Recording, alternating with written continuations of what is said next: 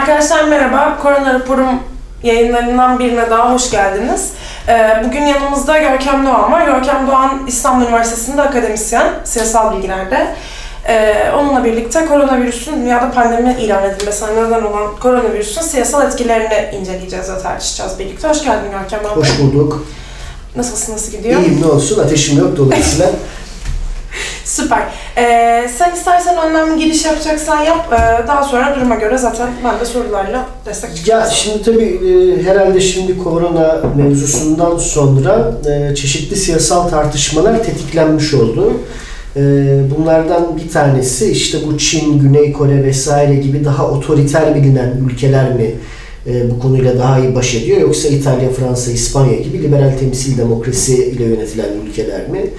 Bir ikinci mevzu tabii küreselleşme ile alakalı bir şey, e, sorun gene ortaya çıktı. Çünkü e, küreselleşme bildiğiniz gibi e, insanların mal ve hizmetlerin serbest dolaşımına dayalı bir şey. Tabii şimdi herkes sınırlarını kapattığında, Avrupa Birliği bile sınırlarını kapattığında e, acaba bu tür sıkıntılar birebir e, bir küreselleşmenin sonucu mudur? Neoliberal küreselleşme e, insanlığın felaketi mi anlamına gelmektedir? Veyahut da sınırlar artık geri gelmez deniyordu. Sınırların geri gelmesi mümkün müdür falan gibi bir başka tartışma başlığı daha var. Daha somut. Yani öbürü çünkü ideal devlet nedir diye Platon'dan beri sorduğumuz bir soruyla alakalı olabilir. Bu daha somut bir şey. E, bir son e, şey de tabii ki bu e, acaba kendi kendini düzenleyen piyasa e, sağlık gibi temel e, hizmetlerde etkin bir e, nasıl diyelim e, etkin bir kullanımı mümkün müdür? Yoksa acaba eskiden olduğu gibi eski değil epey eski yani 1960'lar 70'ler e, o zamanlardaki gibi bunun kamu eliyle verilmesi mi daha doğrudur? Gibi devletleştirme e, ya da e, sağlık hizmetlerinin piyasanın elinden olabildiğince alınması falan gibi bir başka soru başlığı dediğim gibi bu serbest piyasanın etkinliğine dair tartışılmaya başlandı. Bunun e, her yerde etkilerini e, görüyoruz açıkçası. Bu şimdi düşünecek olursak e, salgınlar eskiden beri var. Yani e, işte kara veba vesaire gibi Roma İmparatorluğu'nun 3. yüzyıl krizi diye dediğimiz şeyin bir bir tür çiçek hastalığı salgını olduğu düşünülür. Yani Akdeniz liman şehirlerinde Orta Çağ boyunca veba ve benzeri kemirgenlerden geçen hastalıklar çok yaygındır. Ee, en son insanların bildiği en büyük şey de e, İspanyol nezlesidir. Domuz gribi falan daha hafif. Yani e, İspanyol nezlesinin gene e, milyonlarca insanın Birinci Dünya Savaşı'nın sonunda ölümüne sebep olduğu ifade ediliyor. Bu arada İspanyol nezlesi denir ama İspanyol gazeteleri yayınladığı için aslında Kansas çıkışlı bir virüstür o da. Bu nasıl Çin Wuhan'dan çıktıysa şimdi Donald Trump çünkü Çin virüsü Çin virüsü diyor ya İspanyol nezlesi de o zaman Amerikan e, virüsü diye ifade edilebilir. Ama e, yani serbest dolaşım olduğu her yerde ticaret şehirlerinde e, bu tür zoonoz dediğimiz hayvan kaynaklı hastalıklar e, zaten tarih boyunca görülmüştür. Fakat bu dönemin farkı tabii ki bu çok yoğun ve e, bu akışın yani küresel akışın zaten bizzat dönemin esas tanımlayıcısı olduğu bir noktada bu akışın sıkıntı olarak ifade edilmesi peki ya küreselleşme ne olacak vesaire gibi soruları da gündeme getiriyor. Dolayısıyla siyaseten insanlık yararına en e, etkin işleyecek olan düzen nedir, nasıl bir şeydir sorusu e, şu anda tabii insanlar canıyla mücadele ettiğinden dolayı çok gündemde olmasa da yavaş yavaş sorulmaya başlıyor. Bunu görüyoruz. Ya aslında zaten özellikle mesela Türkiye'de bundan somut örneğini sanırım e, özel hastanelerin bu süreç itibariyle kamulaştırılmasında da görmeye başladık. Çünkü hastane sağlık gibi ya da işte su faturası, doğalgaz faturası gibi çok temel ihtiyaçların devlet eliyle karşılanamıyor oluşu ama aslında karşılanabilirliği, devletin tekelini alabilirliğini görmüş olduk. Aynı şekilde Macron'un açıklamalarından yola çıkarak da bu sorular ufak ufak böyle insanların kafasında oluşmaya başladı. Tabii şimdi e, mesela Amerika'da e, çok ilginç bir şey yaşanmış oldu. Demokrat Parti bir ön seçim yapıp e, kendi başkan adayını belirlemeye çalışıyor. İki küme aday vardı esas olarak. Yani bir ilerici dedikleri onların, daha solda olanlar bir de merkezci adaylar. E, ilerici adayların bir kısmı Andrew Yang başta olmak üzere bu vatandaşlık gelirini e, konuşmaya başladılar. Yani her e, vatandaşa o ülkenin vatandaşı olduğundan dolayı bir asgari devletin ödeme yapması. Şimdi tabii şey bir fikir. E, ilk e, görüldüğü zaman çok radikal bir fikir gibi gözüküyor ama e, mesela yeni klasik yani Friedrich von Hayek falan gibi sağcı iktisatçıların da savunduğu bir şey. Bunun da basit bir sebebi var. Yang kendisi de öyleydi zaten. Bir venture kapitalist dedikleri yani girişim sermayecisi. Adam diyor ki şimdi şu an çalıştığımız şey kendi Amazon'un kendi kendine giden tırları var ya sürücüsüz tırları onunla alakalı. Dolayısıyla şu an iyi işlerse de forklift operatörlüğü, işte tır şoförlüğü vesaire gibi işler de ortadan kalkacak. Yani mavi yakalı imalat sanayi işleri zaten başka yere gitti. Hizmet sektörü işleri de e, robotlaşacak. E ama o zaman nasıl döndüreceksiniz bu ekonomiyi? Yani bu ürettiğiniz e, beyaz eşya, televizyon şunları kim alacak bunları? Dolayısıyla yurttaşlara bir gelir verelim gibi yani çok da böyle e, nasıl diyeyim e, sosyalist bir yerden gelmeyen ama tabii ki e, kendi kendini düzenleyen piyasa fikrinde son derece radikal olan bir e, reform talebi konuşuluyordu falan.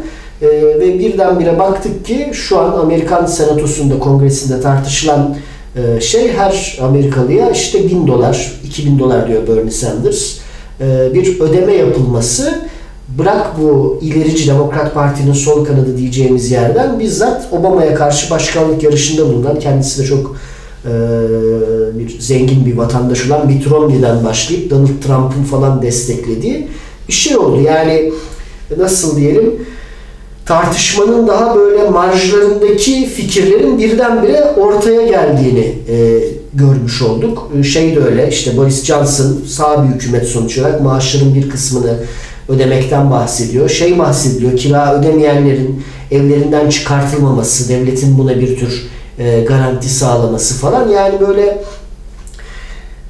piyasa ekonomisinin işleyişine dair çok radikal reform önerileri çok marjlarda tartışılırken şimdi bizzat siyasal tartışmanın ortasına gelmiş durumda. Yani ölümler azaldıp da bunun e, yarattığı yıkım daha çok konuşuldukça bu tür şeyleri herhalde daha çok tartışacağız. Zaten benzer şekilde yine Amerika'da Cortez sesleri de yükselmeye başlamıştı. En son biz bu e, diğer ülkelerle bağlandığımızda Amerika'dan bağlandığımız arkadaş onu dile getirmişti. Alican diyorsun yani.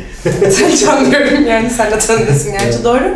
E, yine bu Cortez'in ilk e, seçim döneminde, adaylık döneminde bütün Amerikan vatandaşlarının sağlık sigortası yapması yönünde bir vaadi vardı. Ama Trump'ın seçilmesi tabii bu vaati yerine getirilememiş oldu. Onun üstüne çok ciddi bir istek olduğu söyleniyor. Ya şimdi şöyle yani bir e, daha yüksek bir soyutlama düzeyinde konuşacak olursak şimdi e, dünya 1980'ler 70'lerin sonu dan itibaren bizim küreselleşmede son aşama dediğimiz neoliberal küreselleşme dönemine girdi. Yani e, mal ve hizmetlerin serbest dolaşımının çok daha ötesinde bizzat üretimin küresel olarak, üretim ve tüketimin küresel olarak planlandığı bir dönem. Ee, ve bu dönemin sonunda işte Piketty'nin falan araştırmaları gösteriyor ki biz 80'lerden bugüne gelir dağılımının dünya çapında çok daha bozulduğu bir döneme geldik. Yani zenginler çok çok daha zenginleşti. Ee, yoksulların e, giderek bu şeyden aldığı pay azaldı.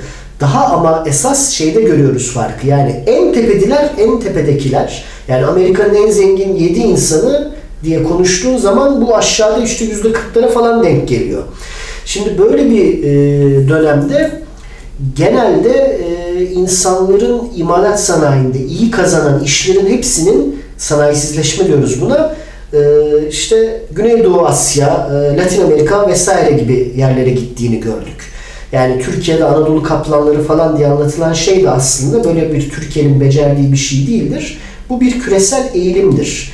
İmalat sanayi o bölgelerden e, gidip buralara gelmiştir. Fakat buralara gelirken Amerika'nın 60'lardaki mavi yakalı işçisinin maaşları ve çalışma şartlarıyla da gelmemiştir. Burada bildiğimiz e, geri çalışma şartları vesaire gelmiştir. Aynı zamanda da kamu hizmetleri dediğimiz şeylerin de piyasalaştırılması, kendi kendini düzenleyen piyasa e, fikriyle bağlantılı olarak ve bunlar toplamda bir e, nasıl diyelim yıkım yarattılar.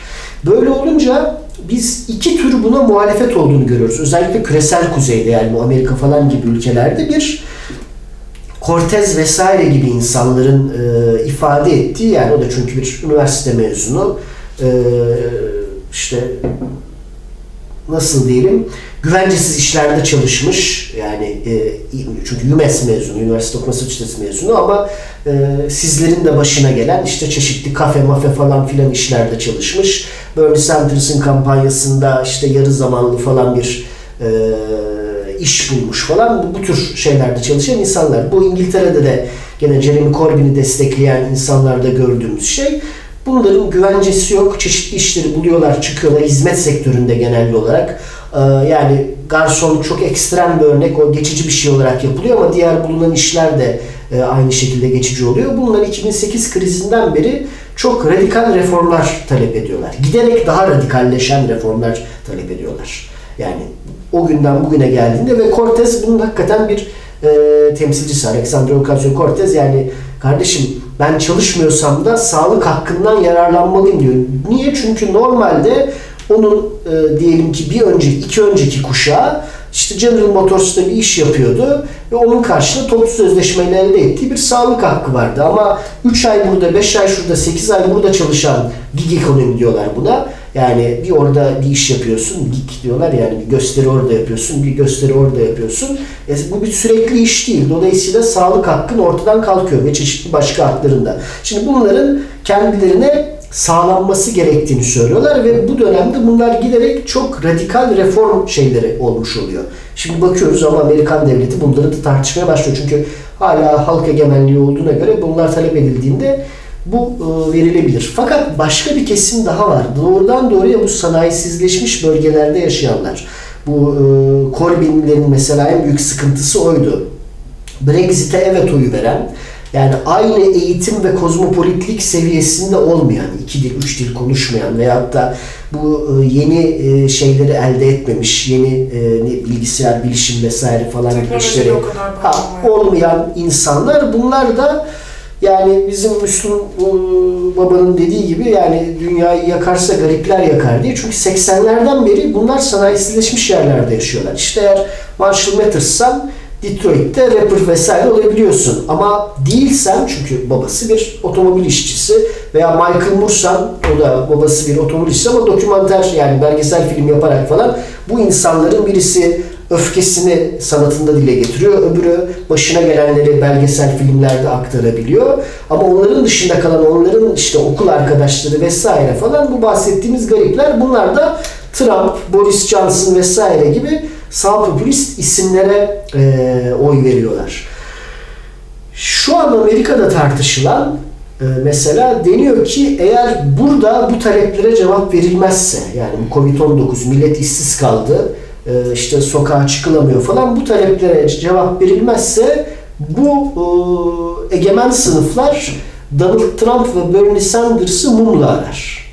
Yani çünkü hem radikal reform talep edenler giderek daha radikalleşiyor hem de e, bu gariplerin de dünyayı yakma olasılığı yani giderek daha dengesiz insanların peşinden gidebilme e, olasılığı artıyor. Bunun farkında oldukları için mesela Fox News'a Tucker Carlson'ın şovuna Texas ikinci valisi çıktı. Diyor ki ya diyor 3 hafta falan tamam mı diyor siz ekonomiyi daha fazla kapatırsanız yani bu yürümez. Bu ekonomi batar. Ben de bir dedeyim. Dolayısıyla ben biliyorum ki Amerikan dedeleri, babaanneleri falan Amerikan ekonomisi batacağına ölmeyi tercih ederler e, diye konuşmak durumunda kalıyor. Çünkü yani bu önlemler bahsettiğimiz yani e, bir iş yapacaksın oradan gelen parayla bir 6 ay geçineceksin sonra başka bir iş yapacaksın yani bir güvencesi olmayan insanlar açısından e, şey değil yaşama olanağını ortadan kaldırıyor. O yüzden bu kadar radikal önerilerin e, tartışıldığını e, görüyoruz. Ne kadar uygulanır onu bilemem. Bu her zaman halkın mücadelesiyle alakalıdır. Ama e, çeşitli hareketlerle sağ popülist, sol popülist, şu bu falan dile getirilmiş taleplerin ciddiyetle tartışılması gereken bir döneme geldik. Covid-19 o anlamıyla bir gerçeklik efekti yaptı. E, bu e, neoliberal küreselleşmenin e, mutluluk tablosunda yaşayan insanlara. Ya aslında zaten çok ciddi bir şekilde somutlaştırdı diyebiliriz gerçekten. Covid-19'un etkileri şimdiden kendini göstermeye başladı siyasal anlamda da, ekonomik anlamda da.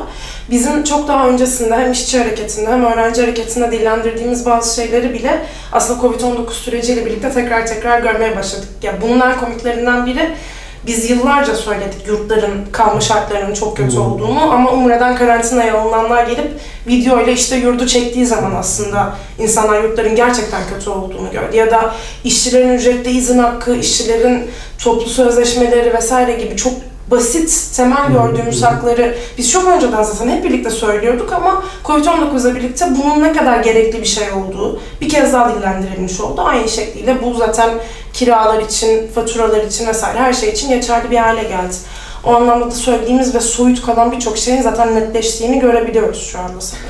Yani bir tabii şimdi e, mallar, hizmetler ve insanlar çok hızlı dolaşınca e, bu sirkülasyonun hızı bir tür e, refah etkisi yaratıyormuş. Yani onu görüyoruz. Çünkü o sirkülasyon durduğu noktada hakikatle daha çok e, yüzleşiliyor. Yani şu an o durumdayız. Burada e, bugün yaptığı hasılatı akşam yiyerek geçinen küçük esnafından yani o ayki maaşla işte e, kredisini aldığı bankalardan aldığı işte bireysel e, şey yani tüketim kredilerini, İhtiyaç. e, ihtiyaç kredilerini e, kullanan insanların dünyasındayız ve iş döndüğü sürece, sirkülasyon olduğu sürece bir şekilde insanlar yaşamaya e, devam ediyorlardı. Şimdi ağır çekime alınca böyle yaşanılamayacağı çok daha açık ortaya çıktı. Biz de Türkiye'de bunu erken daha tartışıyoruz. Çünkü biz İtalya'nın falan filan şey açısından demiyorum. Ben sağlıkçı değilim bilmem yani.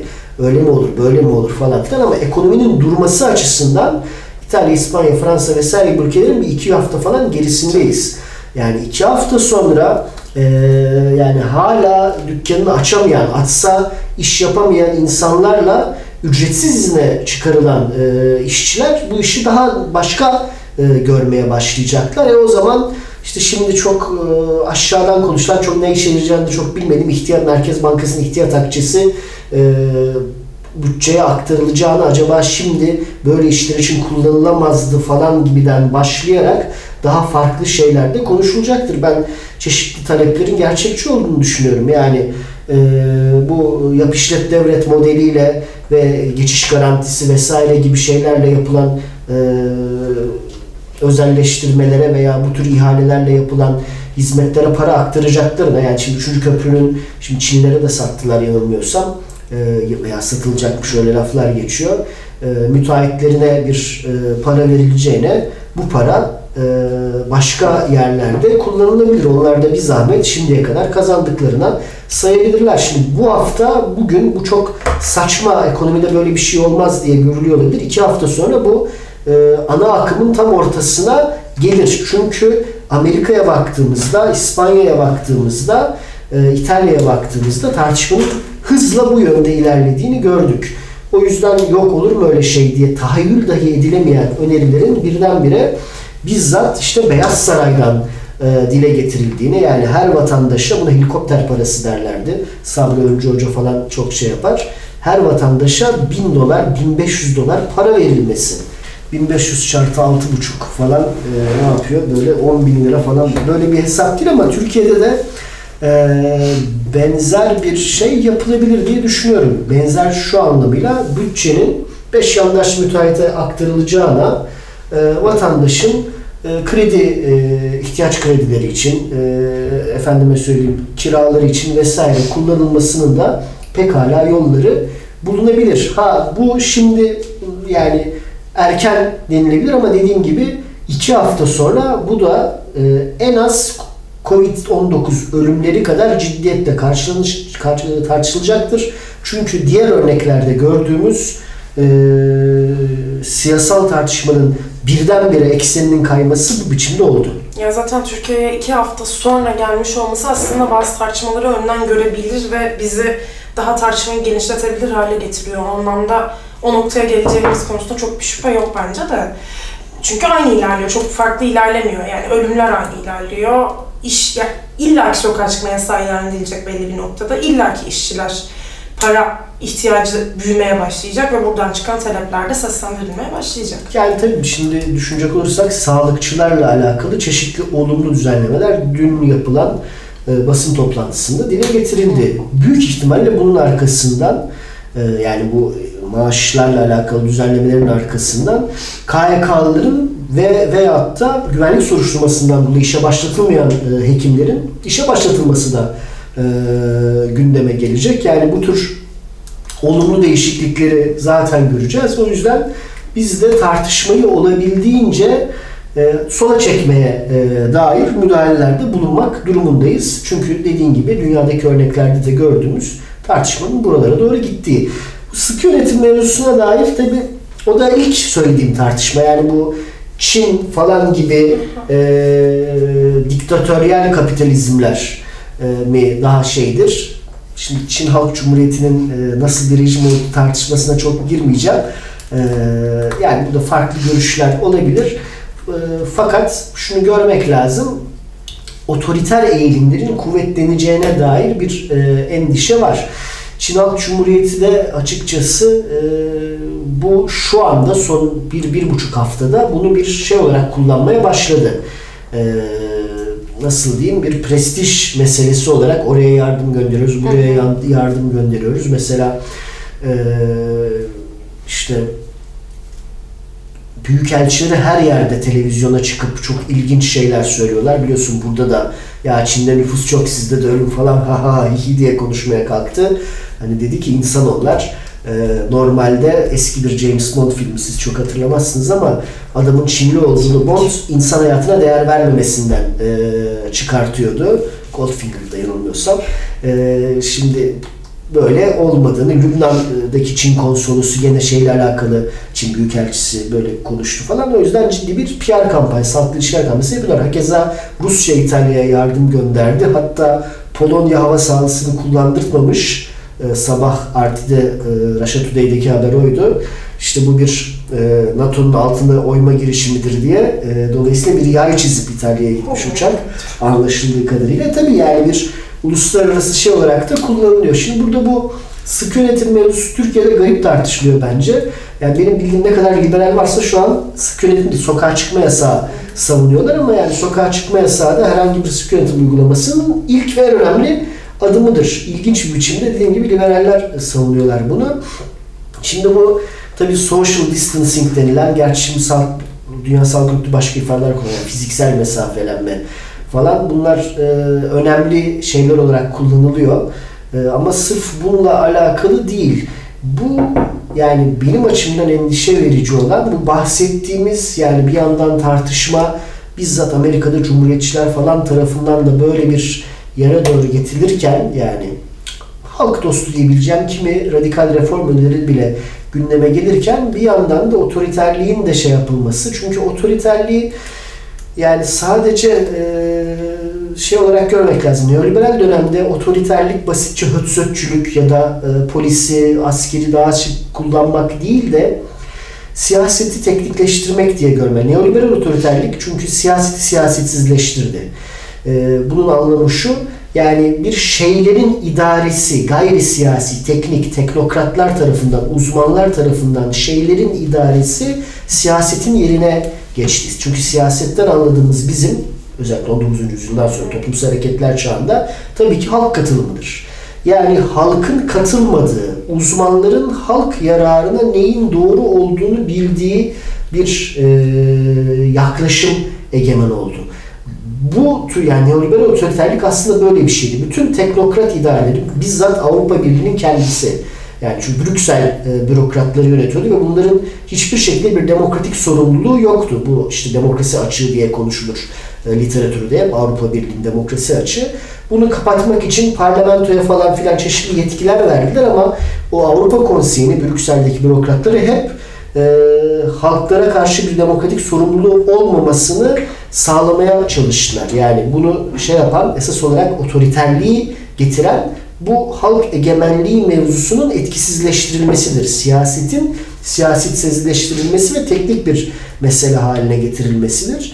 Benzer bir biçimde burada da sokağa çıkma yasaklarından vesaire ziyade e, sağlık uzmanlarının e, kaderimize şey yaptığı, karar verdiği bir durumu daha tehlikeli e, görürüm. Yani bir tür e, bizim anladığımız anlamıyla bir demokrasi bakımından. Bu şey değil tabii yani okumuşlarına karşı bir öfke veya şey değil. Kuşkusuz o da bir e, yani halk sağlığı bir disiplindir. Dolayısıyla bunun çeşitli doğruları vardır. Fakat bu noktalarda yani sık yönetim gerekir mi vesaire şeyini e, halk egemenliğine karşı demokratik olarak sorumluluğu olan yani halka hesap verecek olanların alması gerekir. Bunu halk sağlığı uzmanları aldığında esas bahsettiğimiz otoriterliğe yani siyasi teknik bir mesele haline getirilmesi ve halkın kaderini ilgilendiren konuların uzman diye bilinen ve tabii ki belli bazı entelektüel e, eğilimleri olduğu için belli zümrelere mensup olan kişilere havale edilmesi böylece en alttakilerin e, dizenfenç yani siyasal katılım haklarından mahrum bırakılması gibi bir sorun e, gündeme gelebilir. Yani bu şu an olduğu için söylemiyorum ama yine eğer önümüze bakarak, ama bu defa iki hafta değil daha uzun süre önümüze bakarak e, tehlikeli durum diye söyleyebileceğim şey böyle bir salgın durumunda bu olur. Ya zaten çok komik örneklerini görmeye başladık bence. Yani sokağa çıkma yasağı ilan edilmedi ama 65 yaş üstünün çıkması engellendi ve aslında hani yaşlı insanlar, kronik rahatsızlığı olan insanlar olduğu için bir yandan da Hı. onların sağlık kalabilmesi Hı. açısından da ama tuhaf bir şekilde bu durum yaşlı avına dönüştürülmeye başlandı. Yani o tür yanlış anlamalar ve otoritenin çok hatalı kullanılması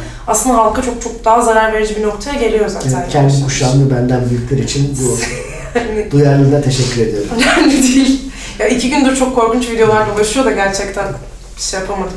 Ee, birazcık az zamanımız kaldı. Abi istersen son söyleyeceğim şeyler varsa toparlayalım. Ondan sonra bitirelim.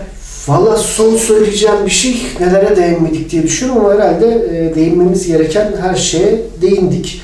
Dediğim gibi bir dönüşüm e, durumundayız. E, kuşkusuz sağlığımıza dikkat edelim ama bu dönemde tartışmanın bu kadar genişlediği, e, marjlarda olanın merkeze taşındığı bu dönemde sağlığımıza dikkat ederken bunlara da e, kulak kabartıp kendi ülkemizde de tartışmayı bu yöne doğru çekmeye dair inisiyatif geliştirmek gerekiyor. E, bu sonuç olarak yani Covid-19'u yen- yenmekle alakalı değil ama Covid-19'lardan daha güzel bir geleceği e, sağlayacak olan şey bu tür bir siyasi inisiyatifin ortaya çıkmasıdır. Çok teşekkürler. Ee, yayınımızın sonuna geldik. Görkem abiyle birlikte, Görkem Doğan'la birlikte Covid-19'un hem Türkiye çapında hem de küresel çaptaki siyasal etkilerini tartıştık. İzlediğiniz için teşekkür ederiz. Bir sonraki yayında görüşmek üzere.